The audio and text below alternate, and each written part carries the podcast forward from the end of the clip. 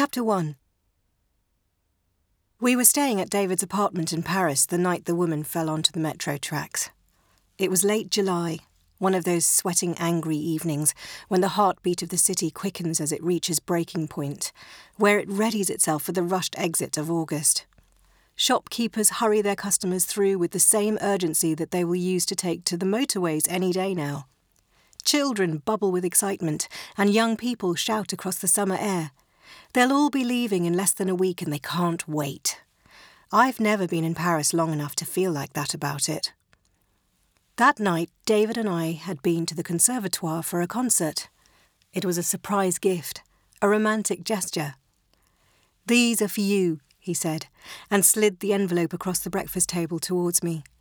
It said, For Grace, in his neat handwriting, the sloping letters drawn with the black fountain pen he always uses. You've been working too hard. And I, he stood up and came to my side of the table, curling his arms around me and kissing my face. Have been a lousy boyfriend. As if. David is never a lousy boyfriend. He thinks of everything and leaves nothing to chance. It's part of his charm. I opened the envelope, gasped at the programme, the appropriateness of it. David can bring things to my life that I don't even know are missing. What did I do to deserve this? I'll think of something, David said. Maybe coming all the way here when you've been working non stop for weeks.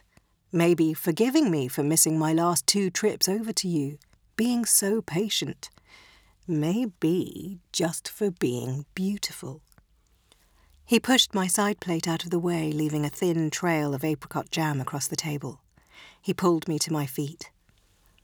You want to earn those concert tickets? Both of them?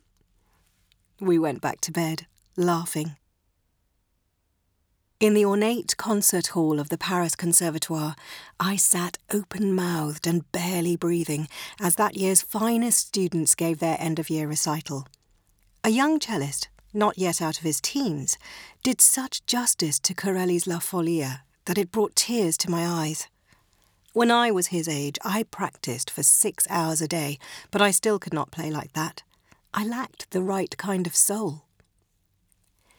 David had a perfectly ironed white handkerchief in his jacket pocket, and he handed it to me, gesturing towards the fat, quiet tears about to tip onto my face. He smiled as he did it. We only have three days together, two nights and three precious days in Paris before I take the two hour train journey back to the UK and he heads off home to Strasbourg. We try not to pack these short trips full of activities. We spend our time cooking or trailing our fingers along the edges of market stalls, wondering which vegetables to get, how best to dress salad, mundane and comforting domesticity.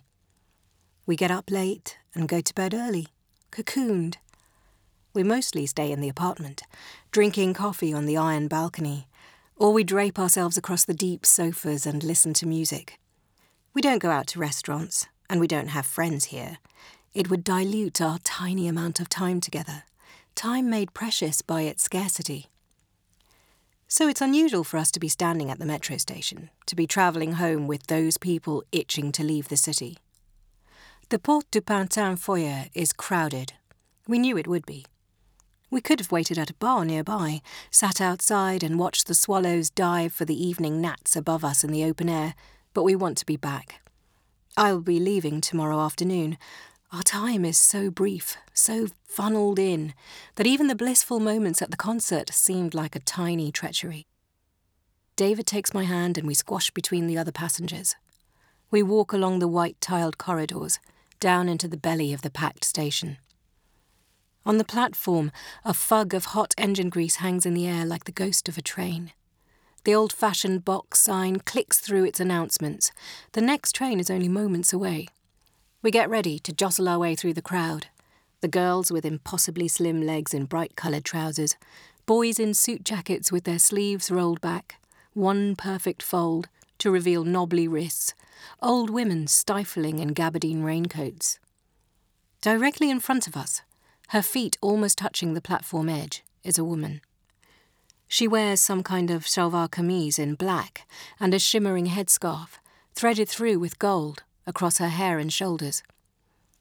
Everything happens too fast. I can't register the order of events, let alone the consequences. One moment she's there, her feet parallel with mine, her shoulders the same width, her head the same height, and then she vanishes. She crumples to the floor like a conjurer's trick. I see how her knees buckle and I get ready for her head to hit the ground, although I'm not swift enough to catch it. My getting ready takes the form of a split second's anticipation rather than any action. But there is no ground for her to hit. She's standing at the very edge of the platform. Someone screams and I hear the rumble of the train. I look at my own feet, at the rail down below where the mice scuttle, at the lump of her, unconscious and curled in the black sump of the railway track. Next to her is David. More screams. Not mine, but all around me, people are screaming. They're shouting words I don't understand. I am utterly frozen. À l'aide, bon Dieu! Au secours! David shouts up at the platform. He's half standing, one leg bent and his foot under the rail, bracing, the other leg straight, deep in the pit of the track. He has the woman in his arms, cupped like a baby, her head lolling downwards and her shawl trailing onto the rail. The rumble of the dragon in the tunnel gets louder. A blaring noise startles everyone. In hindsight, I presume the helpless train driver could see them in his headlights. Three or four men get onto their knees at the edge of the platform. They drag the woman from David's arms and pass her behind them. Once more, she's right in front of me. They pull David by his arms and shoulder blades, heave him clear a second or two before the train grinds to a screeching stop in front of us, in the spot where his shadow is still warm, where drops of his sweat are left behind on the tracks. The woman is unconscious, and people fuss around her. She's lying on her back, and through the folds of her clothes I can see that David has saved not one life, but two. Tip her over. You must put her in the recovery position. I come to life. She can't lie on her back like that when she's pregnant. But I'm speaking in English and no one reacts. I buy every new pregnancy book that comes out, even now. I'm something of a barrack room expert. I push past a large man who's crowding over her and start to move her into the recovery position. David shouts in rapid French, and I assume he's telling those other hands to let go, that I can manage this. I can manage. The woman is slight, even smaller than me. I assume in my racing head that she's fainted with the heat and this heavy burden of baby. Her pulse is solid, her breathing clear. I put my ear by her mouth to be sure and can see the tiny black hairs around her upper lip the rouge on her cheeks. A man in uniform comes along, barging his way through the crowds gathered around. He skitters to a halt by us, and I assume he is the train driver. David shouts across the thick crowd. Est-ce qu'il y a un médecin ici? Elle a besoin d'un médecin. A woman pushes her way through the crowd and kneels beside me. Je suis sage-femme, she says, and puts her hand on the woman's face. Je suis anglaise, I say, before she can continue talking. Later, David tells me that she said she was a midwife, but she may as well have been a florist. I just wanted someone else to be in charge. David pulls at my hand. Come on. He helps me up and out of the way. He turns towards the exit and starts to lead me through the crowd. Shouldn't we wait and see if she's all right? We need to get a phone signal. Call an ambulance. He's running towards the escalator, and breathless, I trip along behind him. I'll run up. See you at the top. Despite his rush, he turns and smiles at me, makes sure I'm calm and on my way up into the light. I watch him run up the escalator. A tall man, an inch or two bigger than most other people in a crowd, broad shouldered and fit. His jacket is so elegantly cut that it doesn't really move as his elbows power like pistons and he nears the top of the long staircase. At the top, he disappears, and I hurry up. It's okay, Grace, he says when I get up into the foyer where we started. The train driver sent up a signal. The ambulance is on its way. He pulls me to him, bends over the top of my head, and buries his face in my hair. I can feel the tension ripple through him, almost smell the adrenaline. Let's go home. This humility is so very him. The last thing he would ever ask for is praise. He knows who he is and what his faults are. He plays down his strengths. He is, in one of my few French phrases, totally bien dans sa peau, happy in his skin. We walk back up to the street and hail a cab. The roads around us are as we left them. The air is thick and exotic, the pavement dry and dirty in spots, the outside seats of cafes full with chatter and the sounds of Paris. It does not feel like David nearly lost his life, or worse, that I stood with my hands by my sides and almost watched him be smashed by a train, gone forever. Those things will hit us later. We get into the apartment and lock the door tightly behind us. In the taxi, I had tried to talk about what had happened, but David had shaken his head at me, one finger across his lips in a gesture of silence, of secret. This city, his city, is a small one. It had not occurred to me that the driver might speak English. At home, he kicks off his shoes, looks down at the knees of his linen trousers, black with grime. He walks over to the sink and washes his hands methodically, turning them round and round under the running tap, soaping them three separate times. Sit down, sweetheart, I say, and move behind him, my hands either side of his waist. God, I'm sorry. Are you okay? He wheels round, looks straight in my face. You must have been terrified. I hold him tight and feel his arms slide around me in response, pressing my face into his chest. Me? I ask him. You're nuts. You came within a whisker of being killed and you're worried about me. I just thought how I would feel if it was you on that track. And then, in another sense, I didn't think at all. It was instinct. Somewhere, someone feels about her like I feel about you. I owed it to that person. Tears well up in my eyes, and I think about how close I came to losing him. For a few heart stopping moments, I'd been convinced that would be how tonight ended. I can't bring myself to think about the way that would play out how mourning David would even begin. I shudder and grip him tighter. David kisses the top of my head and loosens his hold on me. I think we need a brandy. He's smiling again. Colour has returned to his face, and his skin looks smooth and soft. Drink this, darling, he says, and puts a round goblet into my hands. I realise I'm still trembling.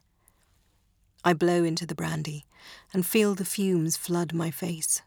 My cheeks redden. I take a sip. David holds his glass in one large hand. With the other, he reaches across and pops the catch on the balcony doors. He tucks them back into the walls, and the noise of the river, of the city, floats in to join us. It's wonderfully calming. The apartment has one bedroom along the chalk white corridor and a bathroom designed for indulgence. David talks about letting clients use the apartment when necessary, but as far as I know, none of them ever has. Just in case, though, it retains this elegant air, this impersonal but classic Paris feel from the moment you step out of the Art Deco elevator, all dragging iron doors and coloured glass, to the floor to ceiling balcony doors and their hazy drapes. The fifth floor windows overlook Passy Cemetery on one side and the River Seine on the other. If you could crane your neck around the next corner, the edges of the next door apartment, you would see the Eiffel Tower. As it is, you have to rely on trust that it's there. The concert was something else, David says, and I realise I'd forgotten all about it in the crisis. Did you know it would be La Folia when you booked it? I'm curious Corelli's version of the simple folk tune is in my all time top 10 of music, but I can't remember telling David that. Of course I knew. He's on the balcony, leaning with his back against it and looking in through the tall gap at me.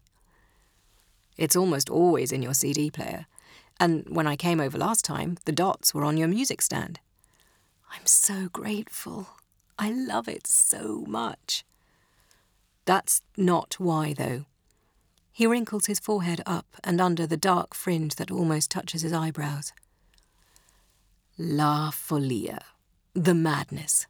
That's the song that plays in my head every time I see you walk into a room. He looks down as he says it. It isn't intended as a boast. He's almost embarrassed at the intimacy, the romance. Right. Make yourself busy, darling. I need to change these filthy trousers. I want to shower too. Will you be okay? I won't be more than 15 minutes. I've got plenty I need to do, I say. I haven't checked the shop emails all day. I don't want him to be distracted worrying about me, so I mention these mundane things with a calm I don't feel. I open the laptop with the noise of David's shower, the water playing on the tiled floor in the background. The sounds of having him nearby make me feel content, loved. When I'm in France, my laptop home screen shows the headlines from Metro News. It's not too highbrow for my feeble French, and translating the stories helps me develop my language skills. I need no translator to understand the front page story of this evening. CCTV images capture the grainy shape of a man on the metro track. It could be anyone. I click through to the story. L'homme mystère and Héros du soir are pretty clear, even to me. I manage to decipher that the young woman is fine, that she fainted in the heat, and is eternally grateful to David for saving her. There's a Paris wide appeal to find the man and thank him for his bravery. The news has been dark and miserable lately, and what David did seems to have given Paris an antidote. A banner flashes up across the bottom of the screen. Qui était-il? None of the pictures are clear enough to be certain that it's David. The crowds were heavy, but one can certainly see that the man is unusually tall, with thick dark hair and an elegant light coloured suit.